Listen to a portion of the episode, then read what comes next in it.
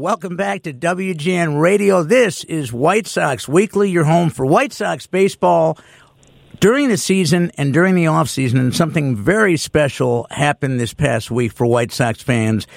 One of the greatest White Sox of all time finally gets into the Hall of Fame. His number has been retired by the White Sox for a long time. That's number three. Harold Baines, welcome to White Sox Weekly on WGN, and congratulations. How does it feel to be going into the Hall of Fame? Uh, I wish I could tell you. I, I really haven't sunk in yet, but you know, I'm very, very honored for this award. I heard you say long time coming, but um, I don't try to look at it that way. I think if you're lucky enough to get in at all, it's, it's, it's very gratifying. Well, I can imagine that it would be. It's just that there are so many Sox fans who hold you in such, you know, great esteem. You're, you're beloved by the White Sox, and I know that you know, you were a Texas uh, Ranger, you were an A, you were an Oriole, but um, everybody thinks of you as a White Sox. And how about the fact that Reinsdorf retired your number while you were still playing for another team? Isn't that kind of crazy? Uh, it's very rare. Yeah, I wasn't expecting that. Um, I was still getting over the trade. Really, I think it happened a, a month after they traded me. Texas came back in town, and they um, surprised me by retiring my number. Did you think you were always going to be a White Sox? You said the trade surprised you. What were your emotions back then? Um, uh, that's when I realized it was a business, you know, more than a game. You know, you. Um, I guess I was uh, the best commodity they have, and I guess they were going through the route of rebuilding. So, you know, it, it was time for me to go. Which they got two pretty good players back in the trade. So, yeah, Sammy somebody. I don't remember his last name. Uh, Wilson Alvarez had a pretty good career too. Yes, he did. He wore number forty for the Pale Hose. We are visiting with one of the newest Hall of Famers, the great Harold Baines, spending some time with us on WGN Radio, White Sox Weekly. So, uh, Harold, Jerry Reinsdorf said that you might break the record for the shortest acceptance speech at the Baseball Hall of Fame. Wouldn't this be a great time for you to just open up and do about 20, 30 minutes? Uh, no, not really. I mean somebody has to be the first one. Why not me? what, what do you you know what do you think it's going to be like i i know you know i, I know that you were very close um you know family man and i know that there are some baseball people that you uh hold near and dear to your heart that helped you out at the beginning and along the way who do you think are people that will pop into your head as you uh step up to the mic there in cooperstown it's hard to say. You know, uh, definitely family. I mean, you know, I started with La Russa.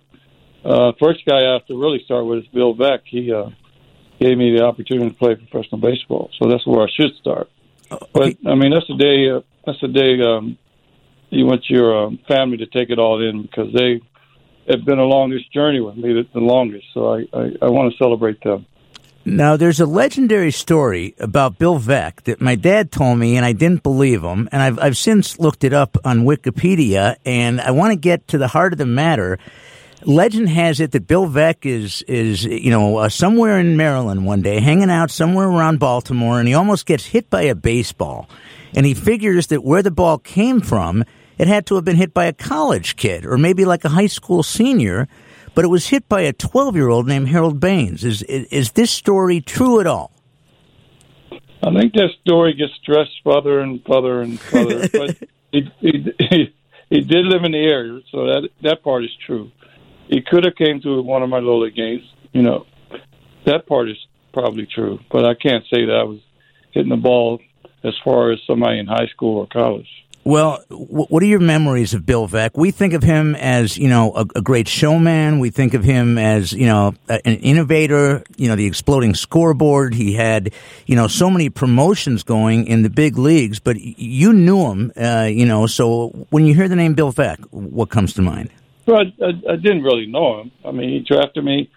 He kind of stayed stayed away from me, you know, while I was playing, but uh, he had to be that way. He didn't, from what I understand, he didn't have all the the type of money that these owners have now. So he had to, you know, come up with some ideas to, to keep his ball club afloat, which he, he did with the scoreboard and the, the midget and all that that type of stuff. But all I do is give them credit for giving me an opportunity to play professional baseball. And you know, you you you uh, have done this throughout your career. You deflect the praise, but you were not just drafted; you were the first player taken overall in the '77 amateur draft that must have been, you know, quite a. Uh, has got to be very, very exciting, uh, you know, and it's got to be a great confidence builder. But it's also got to be, you know, a, a little bit, uh, you know, uh, humbling to realize that of everybody in the world, you're the very first guy that somebody wanted. Yeah, I mean, now that you look back on it, but at the time, I was so naive. You know, I didn't really have an agent or anything like that. I mean, I got a, a local lawyer to rep- represent represent me, but. Um, it just goes back to um, just playing the game for what the game was, and I was in a position to be drafted, and I'm I'm grateful for that.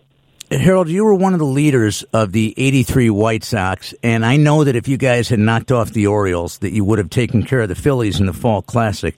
What are your memories of um, the way that that, uh, that playoff weekend went down? I can still see Britt Burns, you know, firing that that shutout, uh, you know, into the tenth inning, and Dybzinski getting caught off third. What do you think of when you think of how close you were to, um, you know, achieving something that most baseball players never get a shot to achieve?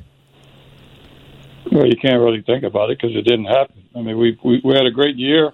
Well, we had a great second half actually um, we just um, overall in the playoffs we really didn't hit the way we were capable of. So I mean, all the games were close. Pitching was outstanding. Um, yeah, we had one little base running mistake, but I can't blame it on that. But overall, we really didn't hit in the playoffs. Uh, well, speaking of hitting, you're you're one of the greatest hitters in White Sox history, and you are going in as a DH. The Hall of Fame really doesn't love designated hitters. But I would think David Ortiz needs to go in. I, I would think that uh, Edgar Martinez uh, from Seattle will go in. Do you believe that your uh, being elected is going to help other DHs find their way to Cooperstown?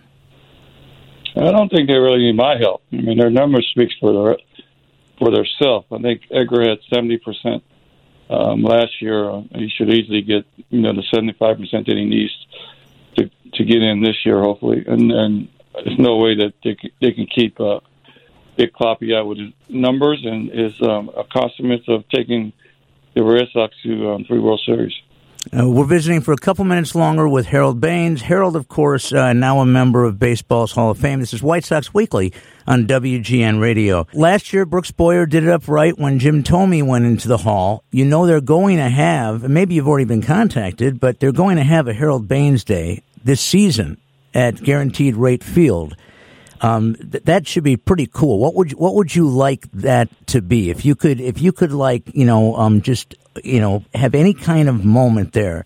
What would you want most to happen when the Sox honor your selection into the HOF? I don't need anything to be honest. I mean, they already honored me with a with a statue in the stadium. That's more than enough.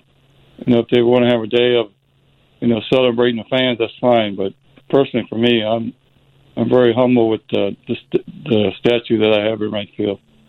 Harold, when you when you hear, you know, um, and it happens in every sport. It's not just baseball, but there's a lot of young people that don't really, you know, appreciate those that came in front of them. There's a lot of young people I find to be very, very cocky, and it's not everybody, but there's a lot of you know younger players that come in and, and act like they can just say whatever they want to say? I mean, do you ever, does that ever bother you as a former player who always put his team first ahead of his personal goals, uh, the way that some of these young people don't appreciate maybe folks like yourself? Well, I think it's not enough veteran guys on in, on each individual individual team that uh, you know struggle to get to the big leagues. Like you know, not saying it was easy for these guys to get here, but um, you need a couple of veterans just to let these kids know what it takes to stay in the big league for one, and, and how to represent your organization the best way you know how.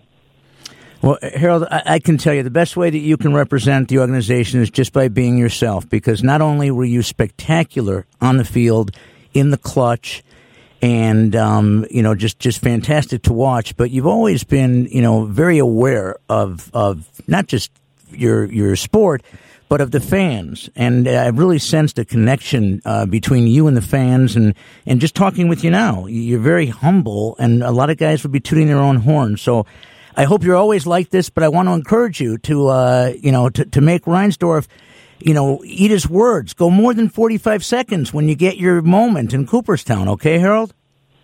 I think I think it'd be a little bit more than 45 seconds.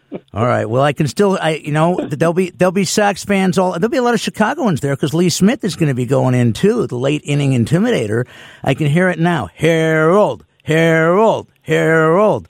So have a great time uh, when you go into the Hall of Fame, and we really appreciate you visiting with us on WGN and White Sox Weekly this afternoon. Thanks, guys. All right, thank you. That is the great Harold Baines, and he is headed to Cooperstown. How cool is that?